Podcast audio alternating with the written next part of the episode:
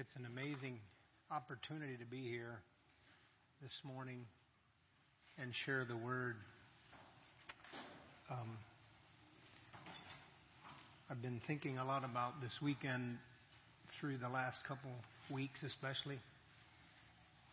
My wife and I were in Honduras a couple weeks ago and spent a week of ministry there. And while I was there, the Lord reminded me that my life is just like a vapor, that He can quickly snuff it out if He chooses to. I won't go into detail, but I had a stroke while I was in Honduras, and I was made aware of how brief life really is. You know, it doesn't seem that long ago that I was sitting where you, I, you guys are sitting. And uh, through this week, it has been my prayer that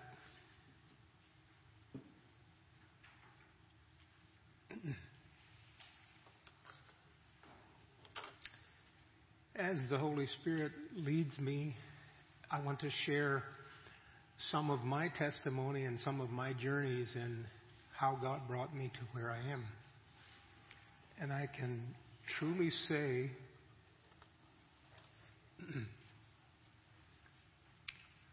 with the Apostle Paul that by the grace of God, I am what I am. Recently, I was reading or meditating on a scripture that the Apostle Paul wrote. You know, the Apostle Paul was an amazing man, and and uh, most of what he wrote, I think mostly all of what he wrote, he wrote while he was in prison. And there's one there's one uh, scripture where he says that he labored more abundantly than all the other apostles. And I believe as he was saying this, the Holy Spirit probably reminded him because the next phrase says, Yet it was not I, but it was the grace of God in me. And uh, one of the greatest needs of the, of the world today in ministry, in preaching, and, and even in song ministry, um, God's given some of you people some amazing talents with music. And I'm sure that God has given some of you also some amazing talents in sing, preaching the word. Um, and He wants to raise you up to be preachers and teachers of the gospel. But one of the greatest needs is not gifts, but it's humility. Because God can always give grace to a humble man. And, I'm going to be honest with you, there were so many times in my life, as a young preacher especially, when I was uh, attempting to walk in the grace or in the calling and the gifts that God gave me, that pride tripped me up. And, uh, you know, it's the mercy of God when He sticks out His foot and trips you up. It's not the devil many times. Perhaps it is, but God permits it to be so, so that He can humble you and so He can show you how much you need Him. And, and so I want to say this that when I do share through the week some of my experiences, some victories, some defeats, some breakings, and some uh, wildernesses that the Lord led me through after serving Him for 40 years, I want to do it only so that you can take an example. And I will, I will say this before I even start that I'm not a perfect example. Only Jesus is a perfect example. And uh, in those times when you see men that influence you and, and preach and minister to you, I believe that most of us, all of us, are in one sense what you would call a mixed bag. Uh, there's a lot of Christ within us, and He begins to conform us more and more into His image. But there's also some flesh within us that God needs to deal with, and He needs to perfect us. And uh, so, in those times when uh, the picture gets a little blurred when you look at me or any other man that is a preacher or a man of God, remember that you can look past us and you look at Jesus. And He's always the perfect image of the Heavenly Father. And my, my prayer for this week was, has been that, that you would look beyond me and you would see Jesus Christ. That God would give you a revelation of Jesus. And when I say a revelation of Jesus, I'm not necessarily speaking about some super spiritual revelation where you see uh, there's a lot of that going on in the world today where things are called revelation and all they are is some superstitious imagination of people's minds. But a true revelation of Jesus will humble you and it will break you and it will show you who you are and it will want to it, it will make you want to be like Jesus when you see his humility, his purity, his gentleness, his kindness, his love, and yet his holiness. You know, as I was, uh, as we were singing, you're going to have to excuse me because there's a huge burden on my heart this morning.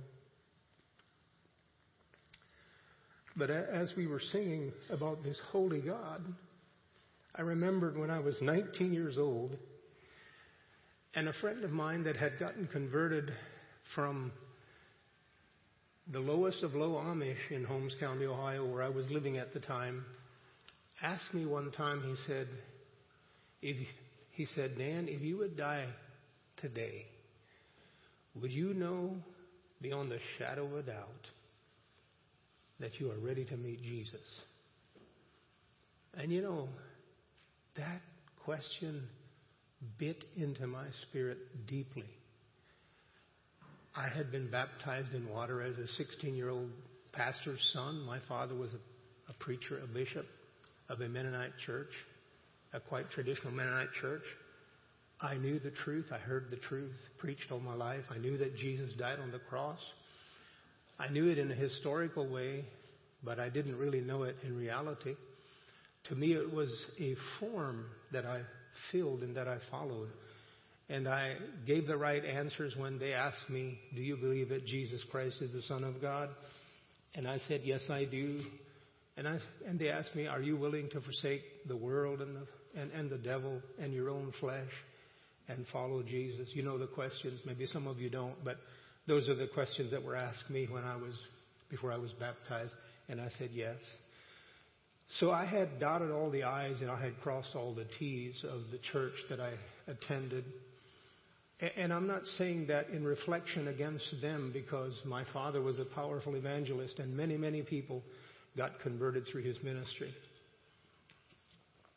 But somehow I grew up so familiar with the gospel and so familiar with the words that it, it was that all it was to me. And yes, there was times when there was conviction of sin in my heart and there was times when we would have revival meetings and my heart would beat madly when the invitation was given because I knew that I was not ready to to meet the Lord and even earlier as a very young boy I remember laying in bed when there, bed when there was a thunderstorm and I would tremble because I was afraid that Jesus would come back and I remember coming home from school one day as a young boy uh, and I walked into the house and mom wasn't there and there was nobody else there. And I just knew the rapture had come and I was left behind. Scary. But you know, something happened. Something happened. About six months after I was married to my dear wife, Phyllis, being the first class hypocrite, pornography in my sleeper of my semi truck. I was a truck driver. I was the worship leader in church. We used to call it a song leader because we did it all a cappella. But I was really living an act. I was a Mennonite heathen.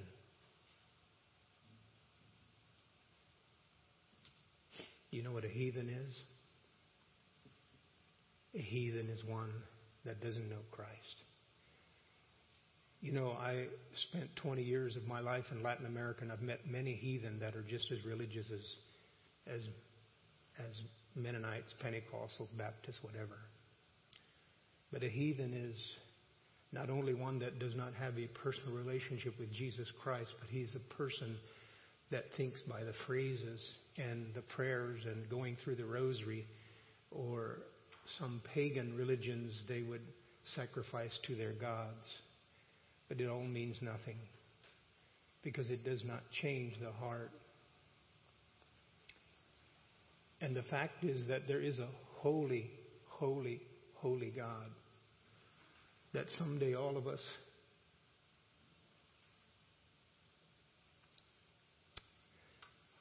will stand in front of him.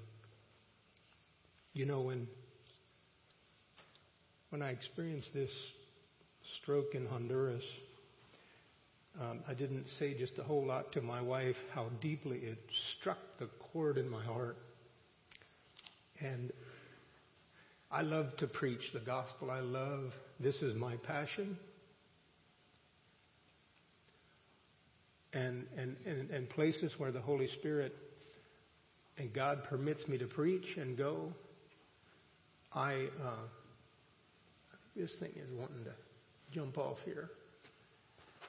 I, I love to go to places where I feel like God has opened the door for me to preach and in Honduras, preaching every day and sometimes twice a day.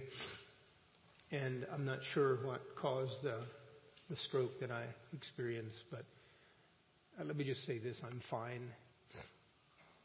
You know, they say that important people travel with their personal assistant and doctor. I do too. My wife is my doctor. She is not an MD or a DO, but believe me, she's a doctor. And she watches over me jealously because she feels and believes it's her responsibility to take care of me. And I tell her, bless you for walking with me as a servant of the Lord. I want to say to you, young sisters, someday perhaps your husband will be a preacher of the word, and you can be such an amazing blessing to him and walk with him and strengthen him and you know, I said something, I said that the Apostle Paul said, By the grace of God, I am what I am. And I want to add to that, by the grace of God and the grace that God worked through my wife, I stand before you today. A man that God has brought a long way. But as I was laying there in bed, the first night when I felt that my left leg and my left arm were not wanting to respond anymore like like they should.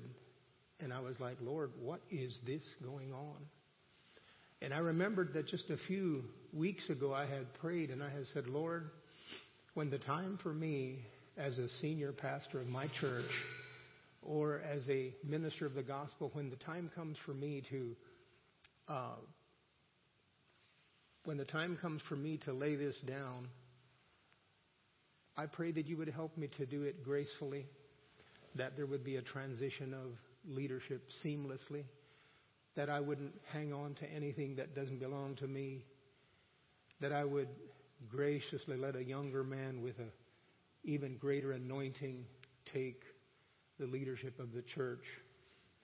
And the Lord reminded, or that at least that prayer came to my mind, and I said, Lord, I wasn't thinking you would do it this quickly. But I will tell you this that the brevity of life and the importance of, you know, living for Jesus now. Um, you know, the Bible says, or no, I'm sorry, it's not the Bible, but there's a there's a quote that we all hear, and we always say this: "Only one life, it will soon be past. Only what's done for Christ will last. How many of you have heard that? You've heard that? Have you heard the second verse after that? The second verse goes something like this it says, And when I am dying, how glad I shall be that the lamp of my life has burned out for thee. And I want to tell you in the name of Jesus, dear young folks, there are some things in my life that I really regret. Failures, yes, lots of failures. mistakes that I made as a young pastor, even as a young man, before I was married, after I was married, are things that I regret. But there's one thing that I do not regret. Every time that God arranged a breaking, a humbling, an opportunity where He chastened me so that His Son could be revealed in me, I don't regret that one bit. And I thank God so much for the grace to walk in humility and to walk in brokenness. And I thank Him for that time when He so sweetly baptized me with the Holy Spirit and gave me the gifts of the Holy Spirit that, that I still function in today. I thank Him for every time that I yielded to apparent injustices and apparent failure that He used to work out in my life more grace. And so I just want to say that as I share the word this weekend, I'm sure I won't say a whole lot that you've never heard before. I'm not one of those preachers that prays, God, give me a new thing that I can impress them. Because I believe in the old fashioned gospel that I find in the, in the pages of this, this holy book. And I started saying, as we were singing, Only a Holy God. And, and I remember not too long ago when I heard of another very famous, influential preacher that fell by the wayside, fell into sin. I was praying to the Lord, and, and that night, as I was thinking about this man standing at the judgment seat of Christ, and you know how Satan sometimes wants to bring fear into our hearts and our lives.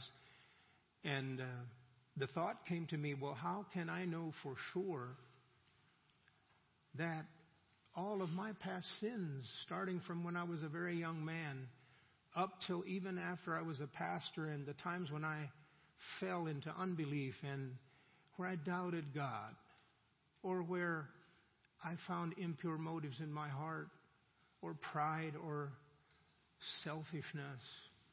You know, a preacher said one time that those two things you will never quit dealing with pride and self.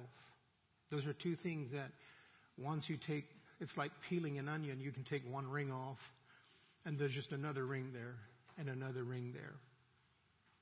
And uh, I'm not trying to be morbid in saying that you will never, ever measure up. But I'm just saying that as long as we live in this flesh, it is like the Apostle Paul said, we have the treasure of the Holy Spirit. We have the treasure of Jesus in an earthen vessel. And as long as you, and, and this can be an encouragement to you if you're a believer, if you're here this morning, you're a believer, and maybe just very recently you really failed. You just really messed up. You just really soiled yourself spiritually. There's tremendous hope because it's, it's about letting God deal with you. You know, so many times Satan wants us to believe, and, and especially with young folks, so many times Satan wants you to believe that this time you've, you've just crossed the line. I don't know how many people I have in 30 years or more of ministry I've come across that have been just badgered and plagued by the devil into believing that somehow they committed some unpardonable sin, that they've crossed the line. I just heard in my last ministry trip last weekend, we were in another state preaching, and I just heard of a, of a, of a friend of mine that is a pastor that is now struggling with that accusing voice of the enemy, believing that somehow he years ago, 20 years ago, he committed some sin that God can't forgive him for. And if you're here this morning and you feel like, well, I've failed God, take it from a man that has failed more times than I can shake a stick at. I don't have enough hands and feet or fingers and toes to count how many times I have fallen on my face, broken before God and said, Lord, I failed you again. I misrepresented you. I got angry. It's not been very recently. God took anger out of my heart. It didn't come out overnight, but it came out with continuous breakings and dealings. But I'm here to give you hope. I'm here, there, there's so much hope. If you're the most defeated person here this morning, there's so much hope because Jesus is a man of hope. He said to the woman at the well, If you would know who the one is that is speaking to you, you would ask of him living water. And what does the living water do? It makes you live. What does the other water that we drink do? It makes us die. So, so I'm here this morning with a, with a, a burden on my heart that as I speak the word to you, and as I minister the word, I, I want to do more than just give you three points and you can live type of thing, or ten steps to victory. But I, I pray that you would feel Jesus for yourself, that you would not feel in the way that you feel when somebody pinches you, but feel, sense His presence, that you would know that He's near, that faith in your heart would take a hold of the promises. You know, the only way you ever get anything from God is by believing something that He said. It is faith. And Satan hates faith. He can mess with your emotions, he can mess with your mind, he can mess with everything else. But if you are one of those young folks, one of those people that says, Lord, your word says it, I believe it, I don't feel it, I don't sense it, everything says it's wrong, but I believe what your word says. If I can somehow through this week, through the times when I minister to you, get you to be one of those young people that believes what God's word says, you just believe it all the way from the beginning to the maps. Like one preacher said. I believe it all, he said. I don't know if you know this, but there's a not so subtle attack on the Word of God going on in the land today. You know, if I were the devil, I wouldn't come with something that you know is blatantly wrong. I wouldn't come with a big sign saying, Hi, I'm the devil and I'm here to deceive you. That's not the way I would come. And that's not the way he comes. But he comes with deception. He comes with smooth words. Oh, yes, to some he comes like a roaring lion and seeks whom he may devour. But to believers, he comes with deception. And he comes with doubt, just like he did to Eve. He comes to sow doubt in the Word of God. And it's my intention this week to speak to you about the authority, the authenticity, and the security of God's Word. It doesn't change. You can't improve on it. You can't amend it. You know, in our world today, politicians are trying to amend the Constitution. They're trying to say that it's a, a living thing, not a dead Constitution. In other words, it can change. You, you can amend it. And that's, that's all true. It could be amended if it's something that is written by man. But listen, my dear young folks, this word was not written by man. The Bible says that the Holy Ghost spoke. Men wrote and spoke as the Holy Spirit gave them utterance. And even the Apostle Paul, as he was writing Timothy, Titus, Philemon, Ephesians, Corinthians, Galatians, Philippians, all of those books, he was moved by the Holy Spirit. And, and the one thing that Satan wants to do is wreck your faith in this word. And, and if you have got no faith, then you've got nothing. Because faith the Bible says, is the substance of things that you hope for. What do you hope for? You hope for victory in your life? Then you have to have faith. Then you've got to believe. You know, in the German language, there's only one word. Faith and believe is the same word. But in English, we say faith and believe. But I've said this many times that faith and believe is, is exactly the same thing, and faith and obedience are like twins. Where you will find faith, you will find obedience. And if there's no obedience, there's no faith. And I'm not saying obedience to some traditional thing, I'm saying obedience to the Word of God. And young folks, if you want your life to count for Jesus Christ, then you've got to believe that this word is true and that someday, you know, if you want to have a sobering thought as a preacher, just think and meditate that someday I will stand before God Almighty and I will give an account for everything I told you this week.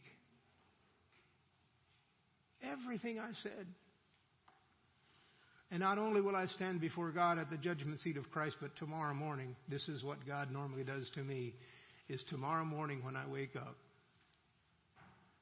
and I lay there in my bed and I'm listening to my Heavenly Father. That's when He either says, Yes, son, that was right, that was good. And He many times has corrected me and said, That one thing you said, that was not me, that was you. And then I say, Lord, I want to hear and listen more perfectly to your Holy Spirit as I preach the word. But young folks, let me also tell you that someday you will stand before the judgment seat of Christ and you will give an account of the things that you've done. And at that day, there's only one thing that will matter. Remember the little poem? And when I am dying, how glad I will be that the lamp of my life burned out for thee. And so, how can I know, like the young man asked me when I was a young teenager, how can I know that if my time would come to go, if I would stand tonight before the judgment seat of Christ, how can I know that it is well?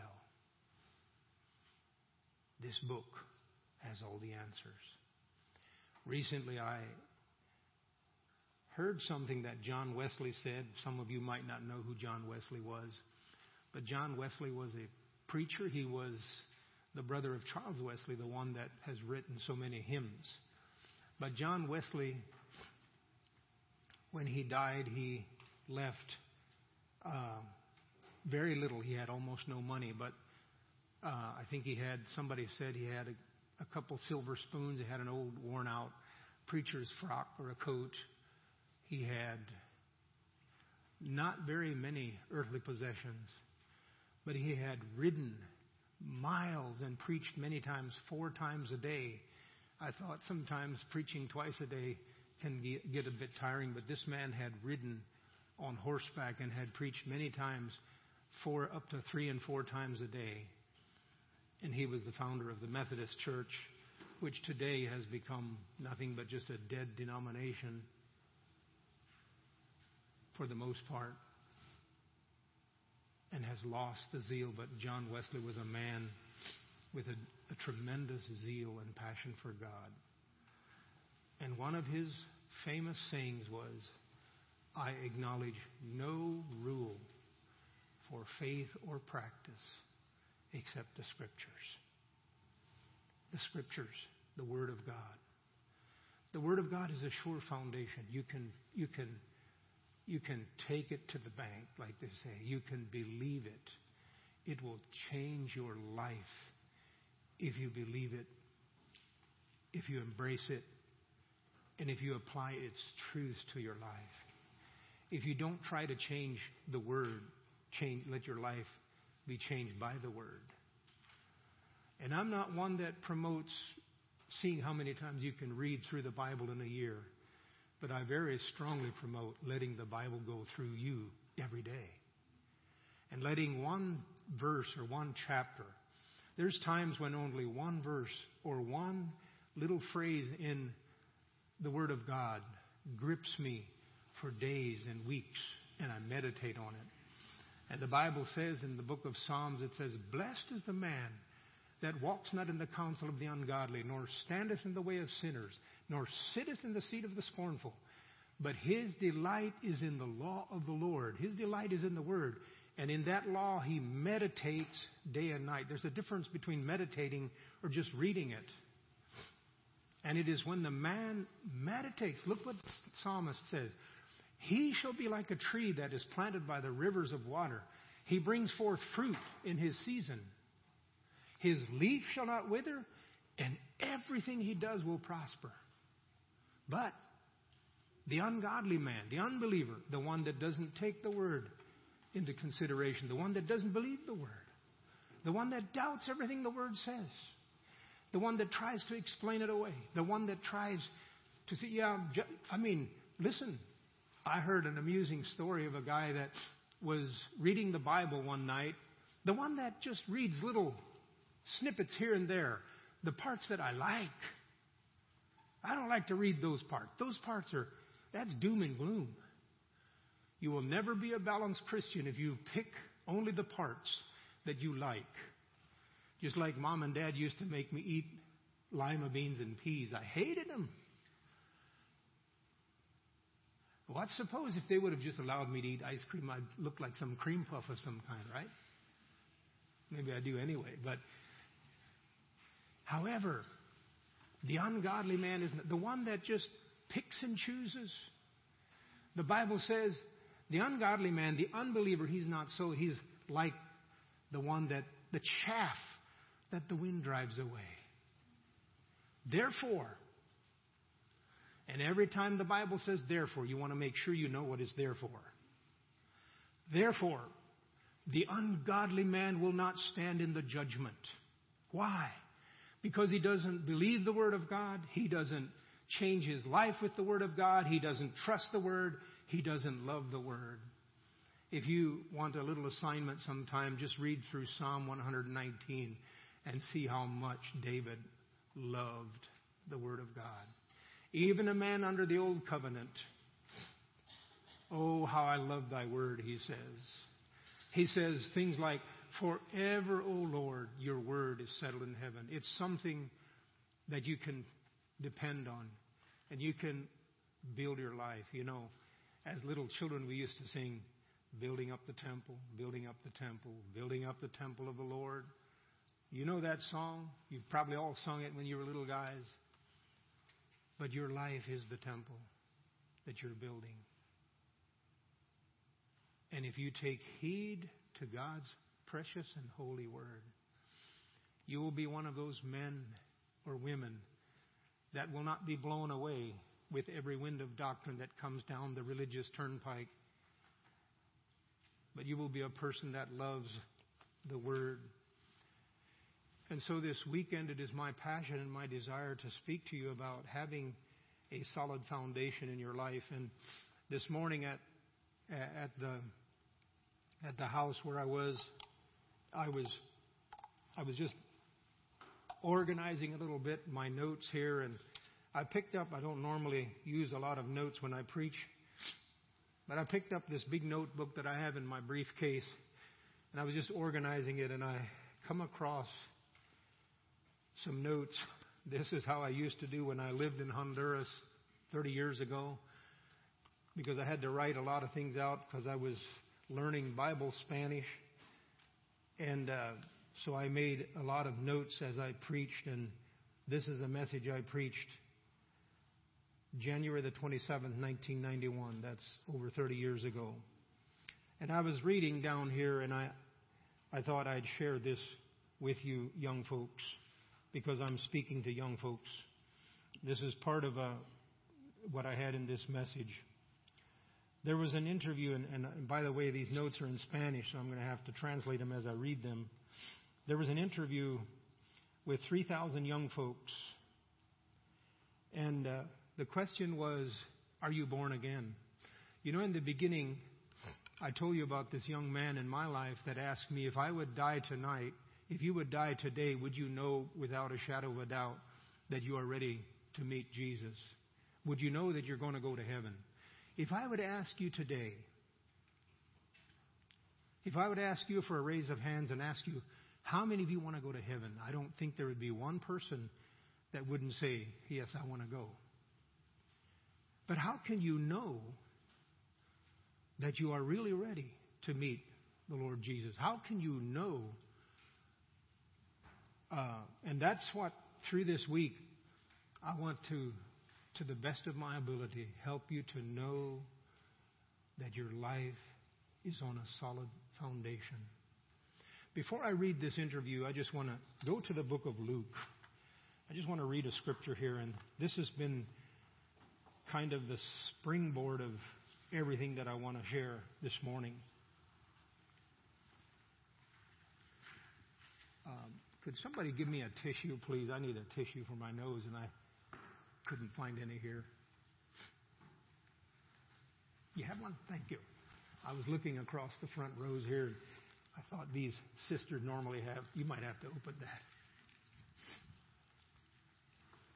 But as I was praying through this, this for this weekend in Luke chapter 6, thank you, sister.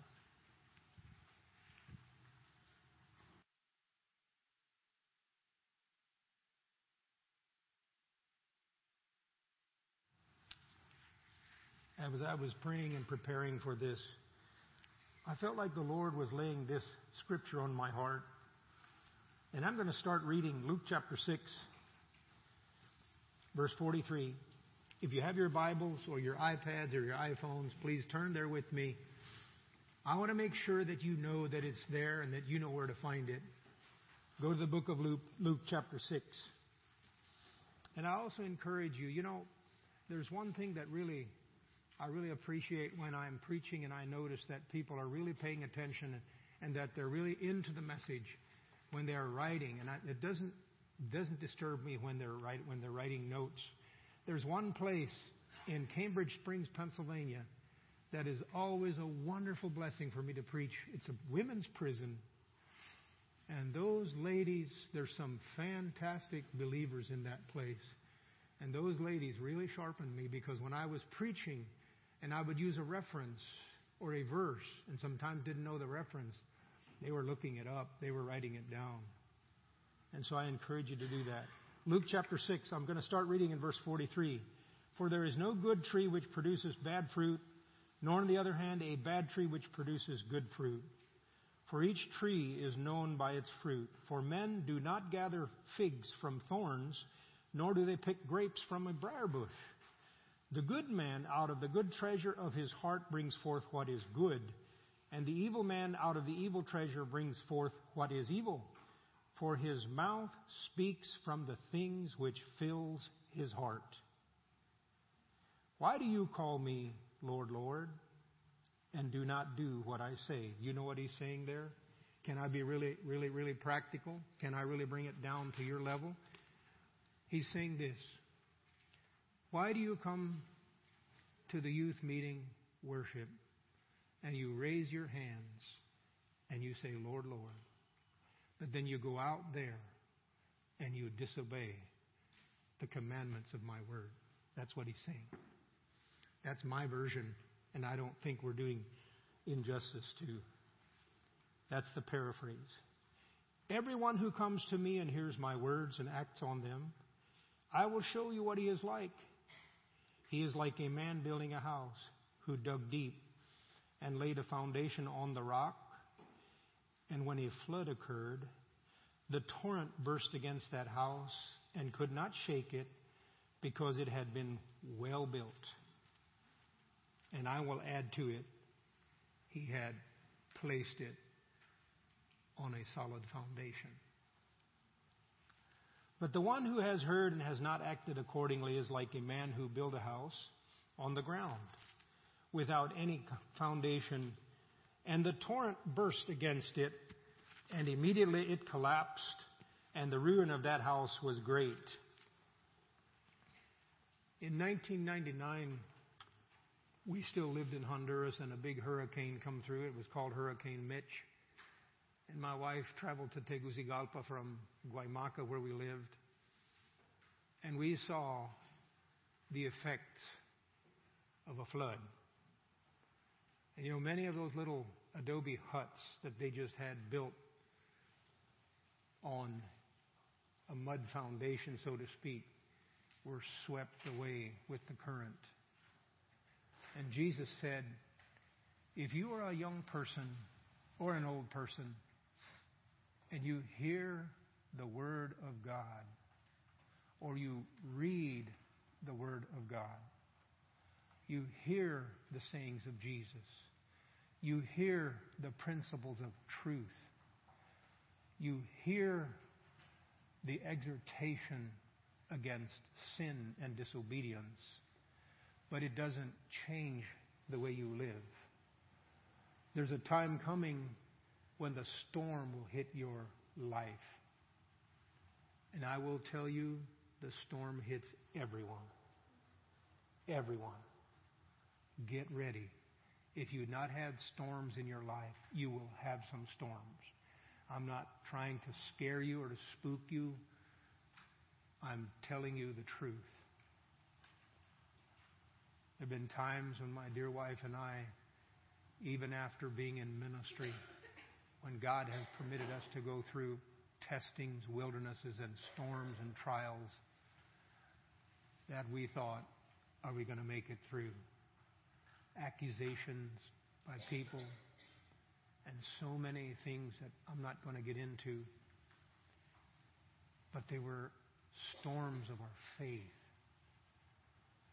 Look at Peter.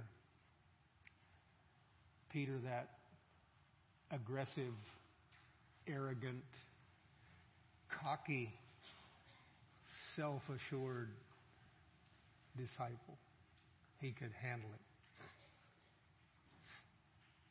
After he had denied the Lord Jesus three times,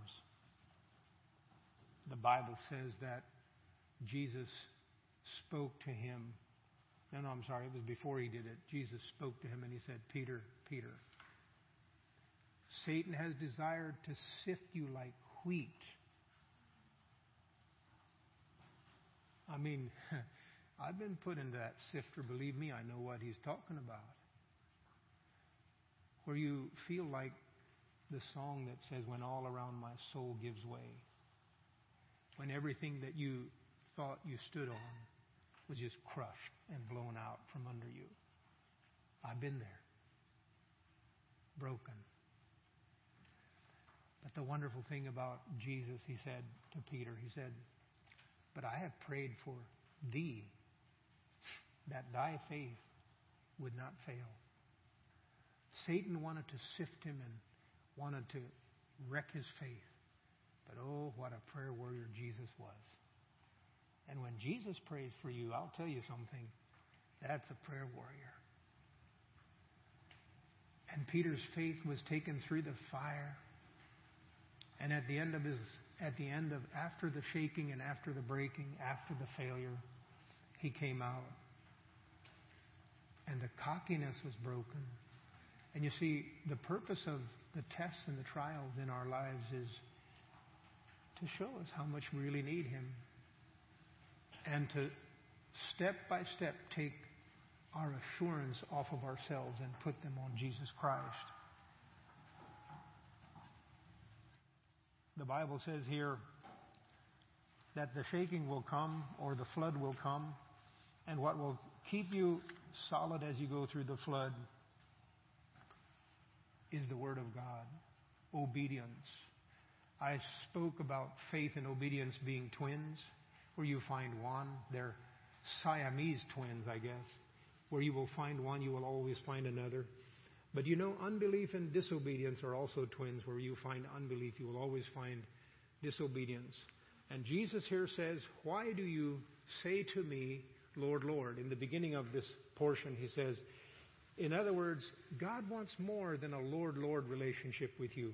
He wants your life to conform to obedience to His to His word. Now I want to give you the results of this. This uh, I was reading to these notes here. This was an interview with 3,000 young folks. 84% of them drank alcohol. 52% of them smoked. 52% of them used drugs. 62% or 66% preferred to live together without getting married. And 82% of them said, I'm a believer. From Mississippi, a young girl of 15 years old, she smoked, she drank, she used drugs, she lived in fornication her testimony was that come from her mouth said, being born again is the greatest thing. Christ is my Savior and my Lord. A young lady from Texas, 19 years old, smoked, drank, used drugs, lived in fornication. I am happy. I almost read it in Spanish. I am happy that Jesus died on the cross for me and he saved me from hell. Florida, a young man, 19 years old, smoking, drinking, using drugs, having sex. I'm happy that Jesus died for me and saved me from hell. South Dakota, a young man of 19 years old, into all of that sin. Drinking, smoking, using drugs.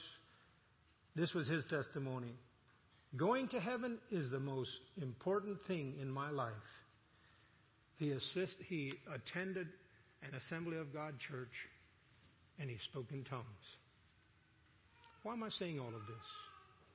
Jesus said, He that hears my word and obeys it, that's the man that has a solid foundation. And so, the proof of a solid foundation in your life is not the church you attend and not even the words that come out of your mouth many times, but it's the life that you live every day. And the question I have for you, my dear young folks, is does what you profess today match with what you live out there? Does what you say in here, does it match with what you live when nobody is looking? Does the gospel that you believe and preach or proclaim, not preach maybe, but proclaim with your tongue, with your lips? You know, I was standing back there and I was watching, and, and it appeared to me like many of you were experiencing God, and, and that's all good.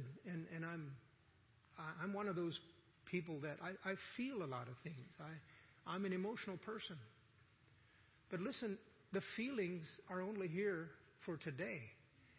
And then I'm going to go out through those doors and I'm going to face a tongue lashing like I got last week when I was on a ministry trip and my emergency phone rang and a customer of mine gave me a a fantastic tongue lashing for something that one of my employees did then, then how I respond. That, that proves where my foundation is. The time when you're tested and tempted to open your little phone and look at pornography. Is there enough of God, enough of obedience, and enough of the love for the truth of the Word of God in your heart that you are like Joseph in Egypt when there was a woman that was testing and tempting him and offering herself to him? He said, How can I sin against God like this? He didn't even have the Holy Ghost. And many of us profess to have the Holy Spirit and we profess to speak in tongues and do all of the things. And yet I see people in the Old Covenant have more obedience to the Word than many people that profess to live in the New Covenant. It's a deception. These young folks were saying, going to heaven is, is my goal. And I've concluded after 30 years of pastoring, I'm not fooled by words. I'm looking at their life, and Jesus said, either make the fruit or the tree good and its fruit good, or the tree bad and its fruit bad. You are not judged by your gifts, my dear young folks. You are not judged by your talents, but by your life and by the fruit, by the grace, the obedience, and the humility and the love for Jesus that you have in your heart. When you stand at the judgment seat of Christ, you won't give an account so much of all the good things you did. Yes, you will, in one sense, but that's not really what matters. The Bible says that some came to the judgment seat of Christ in the one parable, and it says that they came and they said, Lord, we prophesied in your name. Jesus said, Sorry, I never knew you. What a tragedy. People that were prophesying in the name of Jesus, he said, they said, Lord, you walk down our streets. That's like saying, Lord, I remember Sunday mornings when the pastor would preach and you would walk up and down our pew and I felt your presence. But in Jesus, in essence, what he's saying, yes, but yes, you felt all of that. Can I paraphrase this and make that you understand it? Yes, you saw all of that. Yes, you felt my presence. Yes, you felt the power of the Holy Spirit. Yes, and you might even have been given a gift of tongues. But there was a lust in your heart that wanted its own way. And when you walked out those doors, you did exactly what you wanted to do. That is what God is going to look at us and He's going to say, Listen, I wasn't fooled by your words. I was looking for obedience and I was looking for life.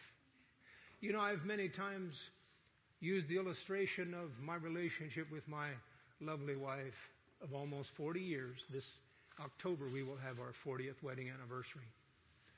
And I've said, I, I preached on marriage in the home in Africa here a couple years ago. I had a series of meetings in Africa, and God transformed that church. The young folks started getting a hold of how important it is to live a pure life and a holy life and to keep themselves pure till the day that they get married. And even some of the people that had just kind of shacked up and got converted and never had really made the marriage covenant, they started getting married and they started taking the Word of God. That's revival. Revival is when we take God's Word by what it says and it changes the way we live. It changes the way we think. It changes our actions and our, and our lives. Revival is not even so much when you come to the altar and you feel all goosebumpy.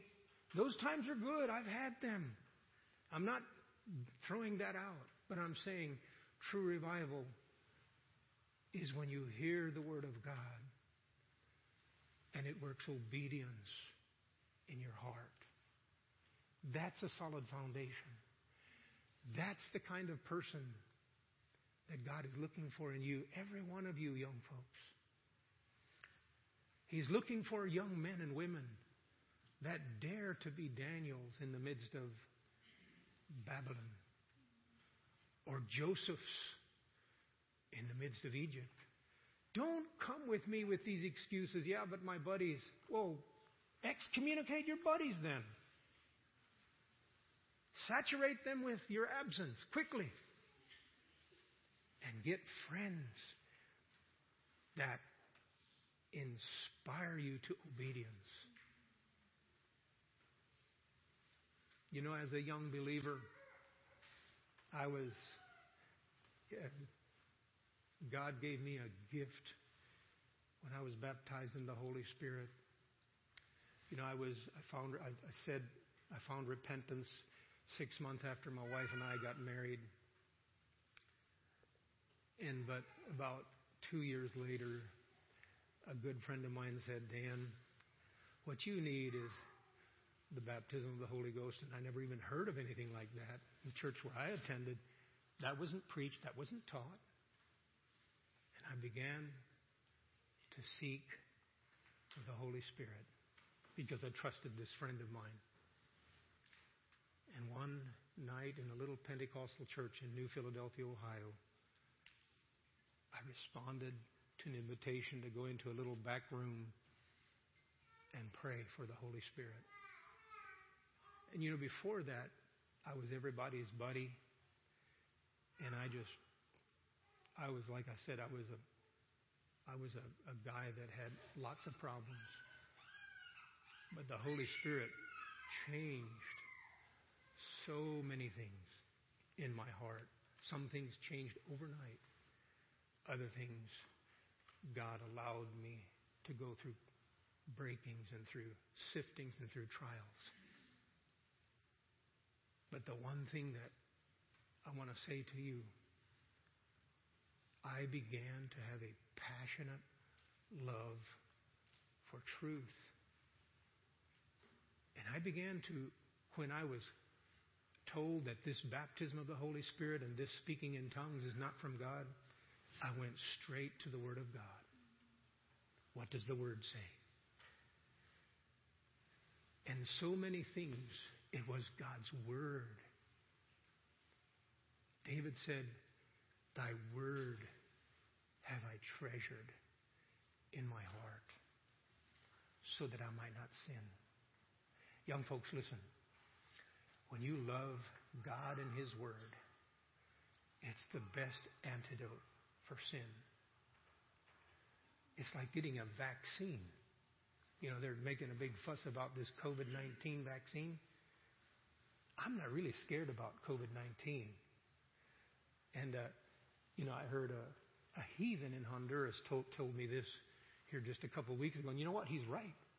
Sometimes heathen have more heathen sometimes have more discernment than some foolish Christians do.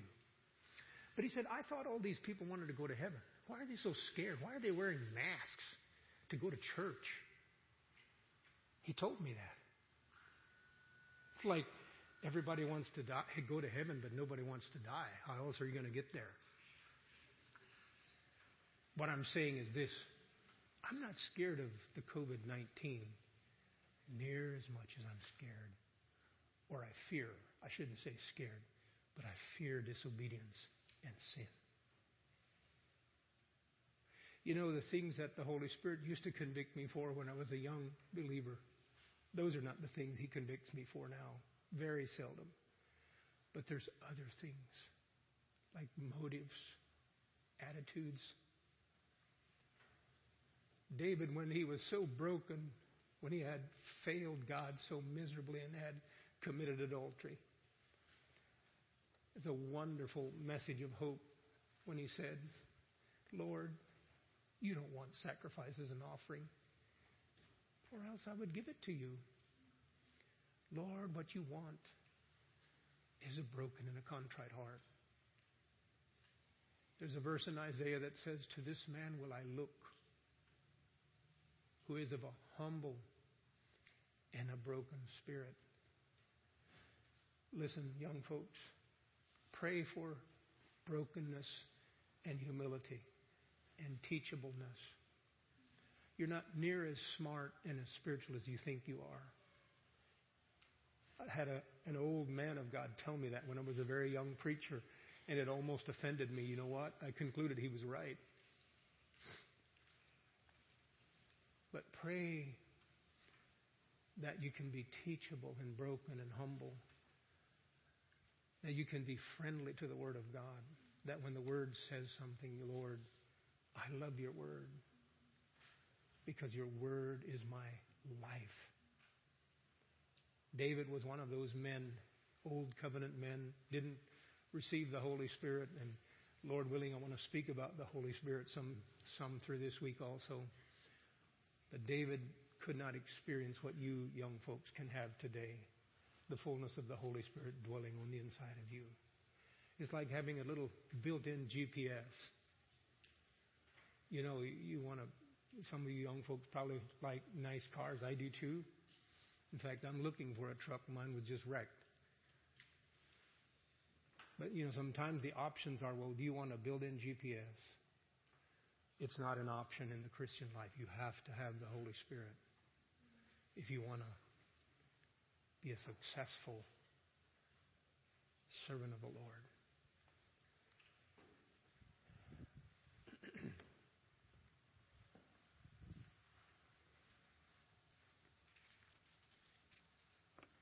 the man in Luke that laid his foundation. The Bible says he dug deep and laid a foundation. And the reason it is so important to have that deep foundation is because the test will come and you will be tested. 1 Corinthians chapter 3, turn to 1 Corinthians 3. I'm going to read another portion of Scripture that talks about the foundation.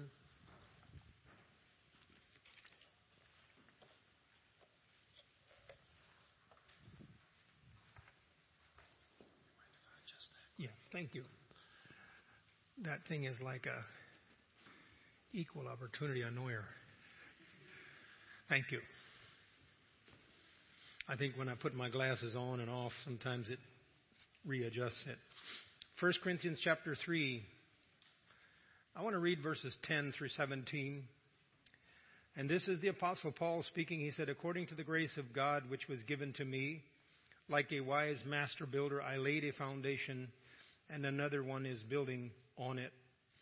But each man, and can I say, or woman, must be careful how he or she builds on that foundation. For no man can lay a foundation other than the one that is already laid, which is Jesus Christ.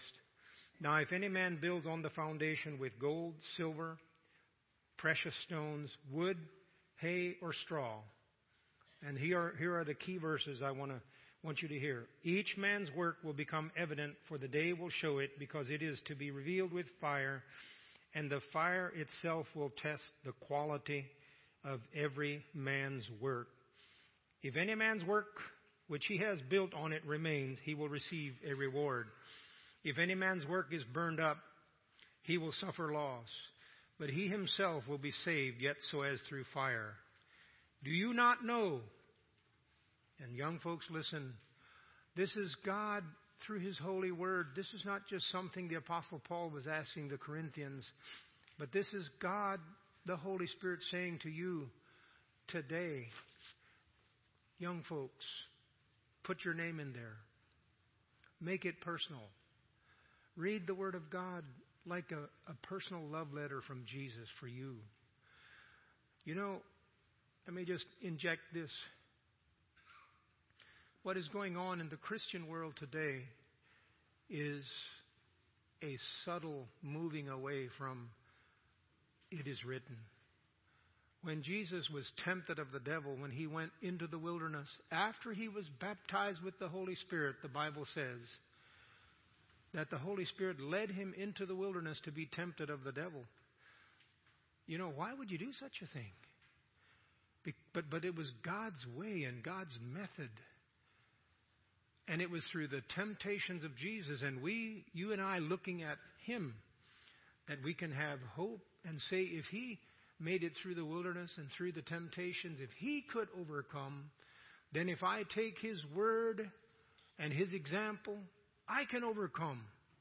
And every time that Satan threw a temptation at Jesus, He replied to Satan, it is written. He used something that was more than just his in feelings. It, it, he didn't go by uh, the latest revelation that was in Nazareth, but he went to the Torah. He went to the Word of God, to something that was established. And it says here that every man's work will be tested, which is through fire, or yet as through fire. And then he says, Young folks, do you not know that you, can I paraphrase this? You are the temple that you're building.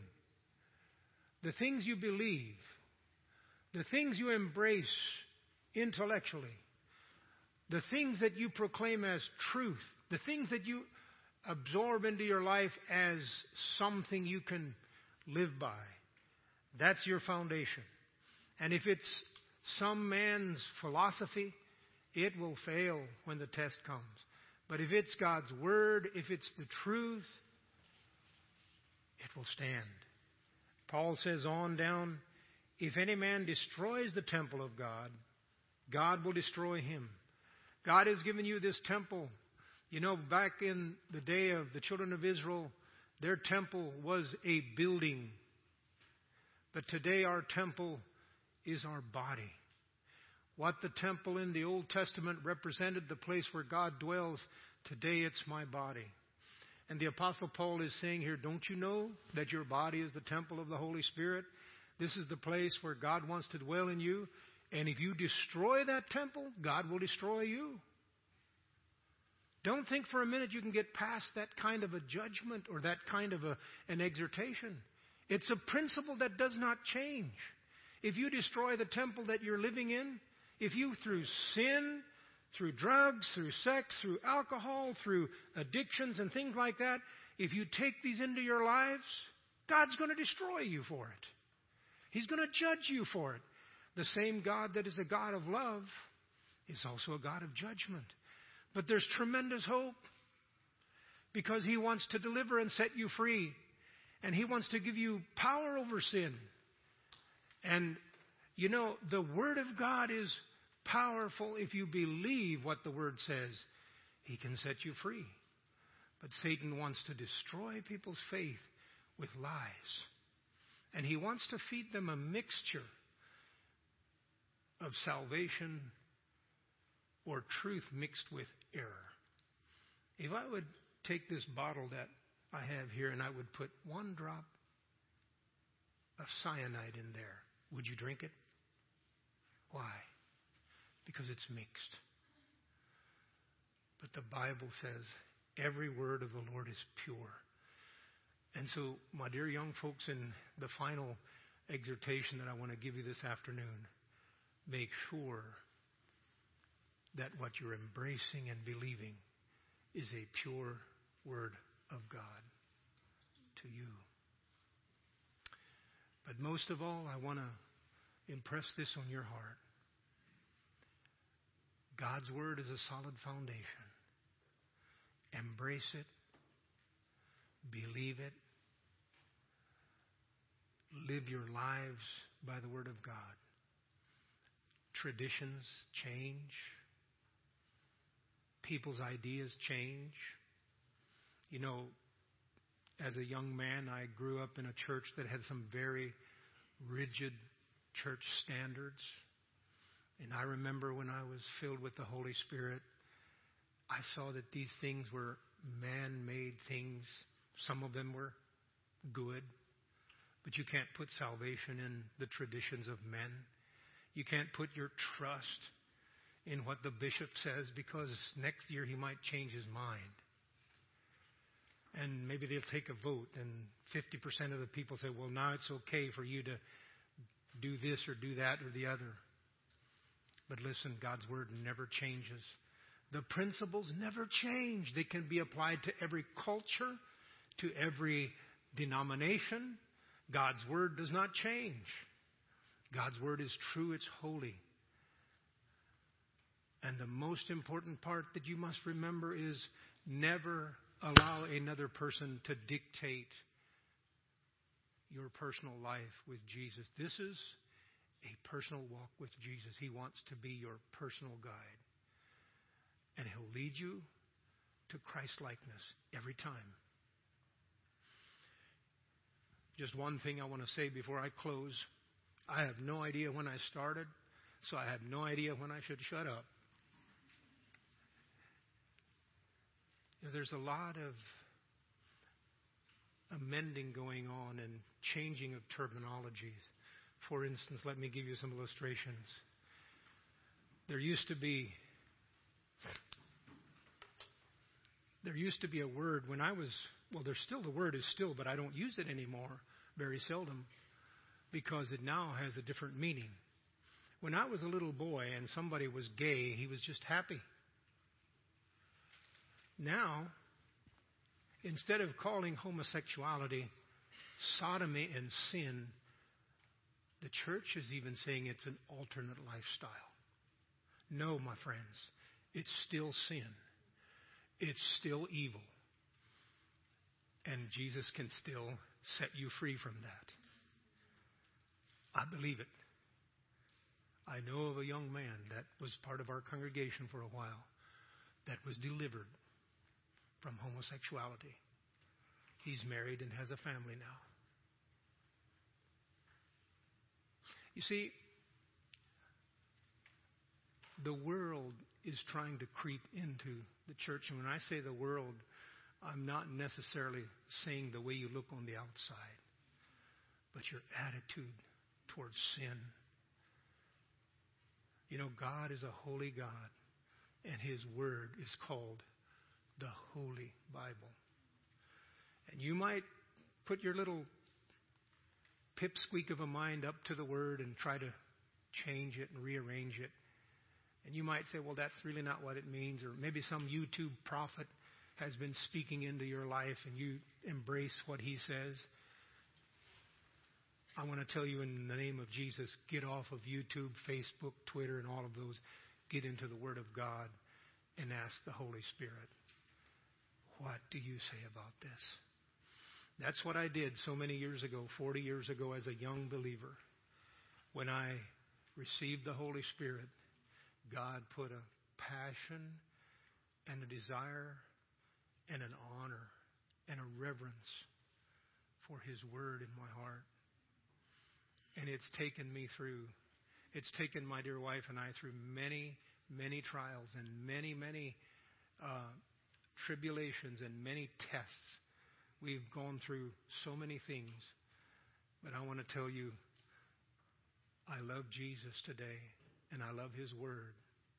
I love to preach His Word, and I, I, I want, with all of my heart, I want to transmit that love for the Word to you. You know, as I finish, one of the things that the Lord has been laying on my heart in the last few weeks, especially since my experience in Honduras, is I felt like the Lord has been telling me to do the last however many years He gives me. I don't know. I'm hoping 20 to 30 more years of preaching. I don't know. But to transmit and to encourage other young men and women into the ministries that God has called them to. And I want to say to you in Jesus' name, young folks, those older ones of us, we're on our way out. But God is looking for young men and young women that will love Him, that will not compromise, they will not change the word. Tradition won't impress them. You know, Satan can't seduce them into sin, but they're strong. They love the Lord with all of their heart. And their utmost desire is like Jesus. Look at Jesus. He says, It is my delight to do your will. And I will tell you this, my dear young folks, that after 40 years of serving the Lord and 30 some years of preaching the gospel, there's nothing sweeter when I lay my head to rest at night than to hear the Heavenly Father say, Well done, good and faithful servant. If I can motivate you this morning to true repentance, you know, true repentance is the only solid foundation that will take you through faith, to faith. You see, it's repentance of my own way. You know, people are willing to repent. Well, God, I repent. I smoked yesterday. That's not true repentance. True repentance is, Lord, I went my own way. And there's many religious people that are still going their own way. You know, repentance deals with your own way. And when you can truly say, Lord, like Jesus, you know, look at what he faced at the Garden of Gethsemane. He said, Lord, Father, if it's, it's, if it's possible. Listen, this was not some little spooky temptation for him. This was life or death. He was going to die for you. And if he fails that test, you and I are going to go to hell. Did you ever think of that? That you and my eternal destiny hung in the balance at, the, at Gethsemane. And if Jesus would have done like you and I do so many times, and we kind of make a little emergency detour, oh Lord, this hurts too much, so we're going to go this route. No, Jesus went all the way to the cross. He went to the cross for you. He died. And he said, It is my delight to do thy will. And when he was saying, It is my delight to do your will, he knew what it was going to cost him. It was going to cost his life. And who do we think we are that we can get by with some cheapskate religion that requires no dying to self? It requires no cross. It requires no, no sacrifice. I wouldn't give five cents for a religion like that. But oh, the truth of God's Word and the example I see in Jesus, passionate about doing His Father's will he didn't even reach out his hand to heal someone unless the Father said, Son, heal that man. Because it was his delight to do the Father's will. He was obedient. He had a solid foundation. The Father's word was true. And he lived by the word. And he fought the devil with the word of God. And the Bible says, Therefore God hath highly exalted him and has given him a name above every name, that at the name of Jesus every knee should bow. Listen, my dear young folks. Live your life with the Word. And if you don't, if you're here this morning and you say, man, I just, the Word is boring to me, pray about it. Tell God, change the desires of my heart. Here, some years ago, I had been given a responsibility that I just absolutely hated. This probably 20 years ago. And I said, Lord, I cannot like what you're asking me to do. I know it's your will that I'm here, but I hate this position and this place you've put me. And I said, Lord, please change the desires of my heart. And he did. Many times all we have to do is ask. I'm just going to ask you to bow your heads right now.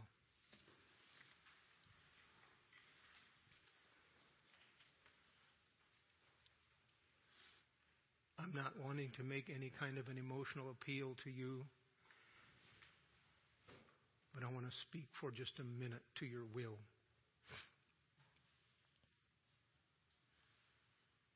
I'm not much into feelings, I'm into decisions made by the will. And God looks at every one of us this morning, and He's asking of us to make a decision of our will. And I want to encourage you to surrender your will to Jesus. Wherever you are, if you're defeated by sin, if you're addicted to some addictive habit, and you've tried and tried and tried, I want to minister hope to you. There's always hope. Every day that God gives you life, there's hope. Father, in the name of Jesus, I pray that you would, with the sword of the Holy Spirit, you would slay the lying lies of the enemy. And you would penetrate even the darkest, darkest place in the darkest crevice of the darkest heart. And I pray that you would minister hope and faith. Father, in the name of Jesus, I want to proclaim liberty to the captive and freedom and eyesight to the blind Lord, I pray in the name of Jesus that this week would be a week of deliverance, a week of uh, a week of a week of transformation, and a week of hope, and a week of ministering life. Father, I pray that you would send the Holy Spirit, the blessed servant that you sent from heaven upon us. Lord, I pray that the Holy Spirit would come into this place. There would be an anointing, O oh God, of, of, of of deliverance.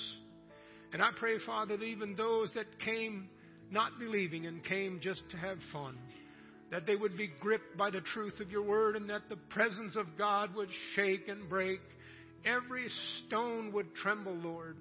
Now I pray, Father, like Samson, that you would give us an anointing to grab a hold of the pillars of that temple and that temple that has been built, that arrogant thing that has been built in someone's lives, I pray in the name of Jesus you would tear it down and that the power of the Holy Spirit would flow through this place and that lives would be transformed. Lord, that their lives would be changed off of the sinking sand of this world and of sin, and it would be placed on the solid rock of the truth of God's Word. And Satan, I want to remind you this morning in Jesus' name that you were defeated 2,000 years ago at the cross when Jesus died and he said, It is finished. It was finished. And salvation was provided for everyone. I pray, God, in Jesus' name, that some dear young person that has been struggling would find hope for eternal life. Father, in the name of Jesus, I pray. And I pray that heaven would rejoice over repentant sinners. And I pray, God, that directions would be changed and that eyes would be opened that you would anoint our eyes with eye salve so that we could see the beauty of Jesus. Father, thank you. Thank you, Father. I want to thank you for dying on the cross. I want to thank you for salvation and for life. I pray in the name of Jesus.